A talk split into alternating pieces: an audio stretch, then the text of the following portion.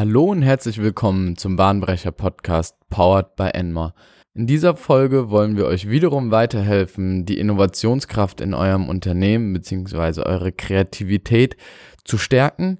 Und das Thema der heutigen Folge ist ein Klassiker, die 635-Methode. Der Bahnbrecher Podcast hilft dir dabei, eingefahrene Denkbahnen zu verlassen – wir geben dir ein Rüstzeug in Form von Techniken, Methoden und Theorien an die Hand, um bahnbrechende Ideen zu entwickeln und diese in Innovationen zu verwandeln. Dabei greifen wir zurück auf unsere Erfahrung als Beratungshaus und teilen dir mit, was sich in der Praxis wirklich bewährt. Und bei der 635-Methode handelt es sich tatsächlich um eine Technik, nicht um eine Methode, wie es häufig fälschlicherweise benannt wird, die umgreifend Anwendung findet und sich eindeutig in der Praxis bewährt hat. Die 635-Technik ist ein ideales Tool, um möglichst viele verschiedene Ideen zu kreieren, also einen möglichst breiten Trichter zu generieren. Dabei greift die Methode zurück auf das Brainwriting, was ermöglicht, dass jeder Teilnehmer zu Wort kommt und jeder Teilnehmer seinen Input liefern kann ohne vorher durch andere Teilnehmer beeinflusst zu werden. Das Tolle ist auch, dass obwohl die Teilnehmer nicht miteinander kommunizieren, voneinander inspiriert werden können. Aber bevor ich weiter in die Theorie einsteige, erkläre ich einfach, wie die Methode funktioniert. Der Grundaufbau bzw. die Grundidee der Methode ist, dass sich sechs Personen einer Fragestellung widmen. Jede dieser sechs Personen schreibt drei verschiedene Lösungsmöglichkeiten in einem gewissen Zeithorizont, der um die drei bis zehn Minuten betragen sollte, auf. In einem Folgeschritt wird der Zettel mit den Lösungsmöglichkeiten an die nächste Person weitergegeben, die nun die Möglichkeit hat, die Lösungen oder Alternativen der vorherigen Person zu lesen und diese weiterzuentwickeln bzw mit den eigenen Ideen und Lösungsmöglichkeiten zu kombinieren. Dieser Vorgang findet so lange statt, bis jeder Zettel einmal bei jeder Person angekommen ist und von jeder Person beantwortet wurde. Das Ergebnis sind 108 Ideen oder Lösungsmöglichkeiten. Selbstverständlich, und das ist ein Nachteil der Technik, gibt es Doppelungen bei den Antworten bzw. Lösungen auf die Fragestellung. Dennoch wird die Bandbreite so groß sein, dass sich eine Vielzahl von Lösungsmöglichkeiten ergibt, die auch wirklich Relevanz besitzen. Und der Vorteil ist, wie anfangs schon erwähnt, dass Lösungen weiterentwickelt werden können durch das Wissen der nächsten Person und man somit schon eine relativ ausgereifte Lösung erwarten kann. Dennoch ist es notwendig, die Lösungen in einem Folgeschritt, in einer Brainstorming oder in einer Bewertungsrunde auszuwerten, zu analysieren und zu schauen, welche dieser Ideen sind tatsächlich relevant, damit auch jeder am Ende über alle verschiedenen Lösungsmöglichkeiten und Alternativen Bescheid weiß. Eine Voraussetzung, um die Technik durchzuführen, ist eine relativ klare und eindeutige Problemstellung, auf die die verschiedenen Teilnehmer auch schnell eine Antwort finden können.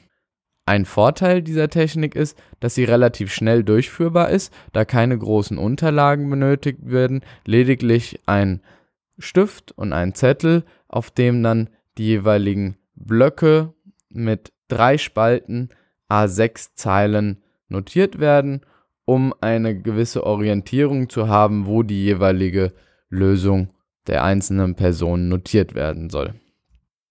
Der Name der Technik entstammt, wie man bereits der Durchführung entnehmen kann, der Anzahl Personen, sechs Personen, a drei Antworten, die von jeweils fünf weiteren Personen optimiert, verbessert, ergänzt werden. Oftmals wird die fünf fälschlicherweise als die Zeit benutzt, die ein Durchgang dauern sollte.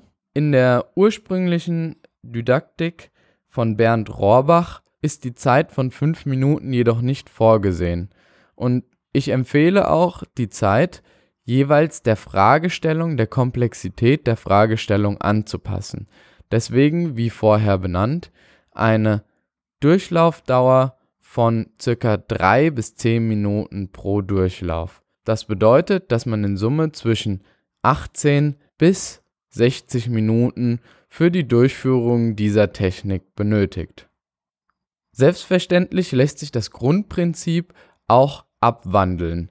Die Anzahl der Personen ist nicht notwendigerweise festgeschrieben. Zwischen 4 und 8 Personen sind kein Problem, um diese Technik anzuwenden.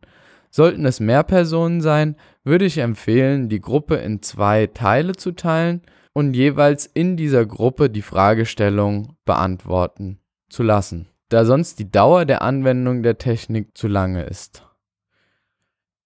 Neben der Anzahl an Personen lässt sich selbstverständlich auch die Durchlaufdauer verändern. Und hierbei ist es insbesondere, wenn man erstmal einen schnellen Überblick über eine Thematik bekommen soll, eine Möglichkeit, die Durchlaufdauer deutlich zu reduzieren. Ich habe die Technik bereits mit einer Durchlaufzeit von 1 Minute und 11 Sekunden angewendet, was dazu führt, dass ein gewisser Stress auf die Person wirkt, allerdings dieser Stress auch zu relativ vielen und schnellen Ergebnissen kommt. Hierbei ist jedoch zu beachten, dass die Tiefgründigkeit dieser Antworten nicht gewährleistet ist. Eine letzte Komponente ist an der Technik noch veränderbar und das ist die anzugebende Anzahl der Antworten. Diese ist auf drei vorgegeben.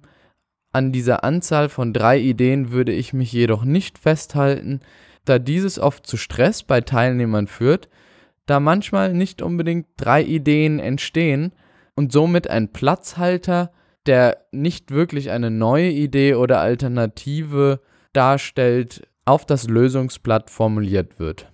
Dies sorgt natürlich dafür, dass die Qualität abnimmt und man am Ende bei der Bearbeitung der Antwortmöglichkeiten einen deutlich höheren Aufwand hat. Demzufolge würde ich den Teilnehmern die Möglichkeit geben, so viele Ideen niederzuschreiben, wie ihnen gerade einfällt. Als beispielhafte Anwendung gilt zum Beispiel die Suche nach Verbesserungsmöglichkeiten von Events oder die Idee, welche Events in Zukunft kreiert werden können. Darüber hinaus kann es auch noch im technischen Rahmen angewendet werden, um mögliche verschiedene technologische Möglichkeiten zu identifizieren, um eine Problemstellung zu lösen. Der Anwendung dieser Technik sind im Grunde genommen keine Rahmen gesetzt. Sie kann überall angewendet werden, wo verschiedene Personen aufeinandertreffen und die Bandbreite an groben Alternativen identifiziert werden sollte. Ich bedanke mich, dass ihr auch in diesem Podcast wieder reingeschaltet habt und hoffe, dass die 635-Technik tatsächlich bei euch Anwendung finden kann. Sie ist sehr leicht zu integrieren und kann oftmals zu Beginn zur Lösung einer Fragestellung und dem Aufspannen verschiedener Alternativen leicht und schnell umgesetzt werden. Solltest du Fragen, Verbesserungsvorschläge oder Ideen zu unserem Podcast haben, dann kontaktiere uns gerne unter contact@enmore.de. Wir unterstützen dich, dein Team und dein Unternehmen gerne bei der nächsten Innovation.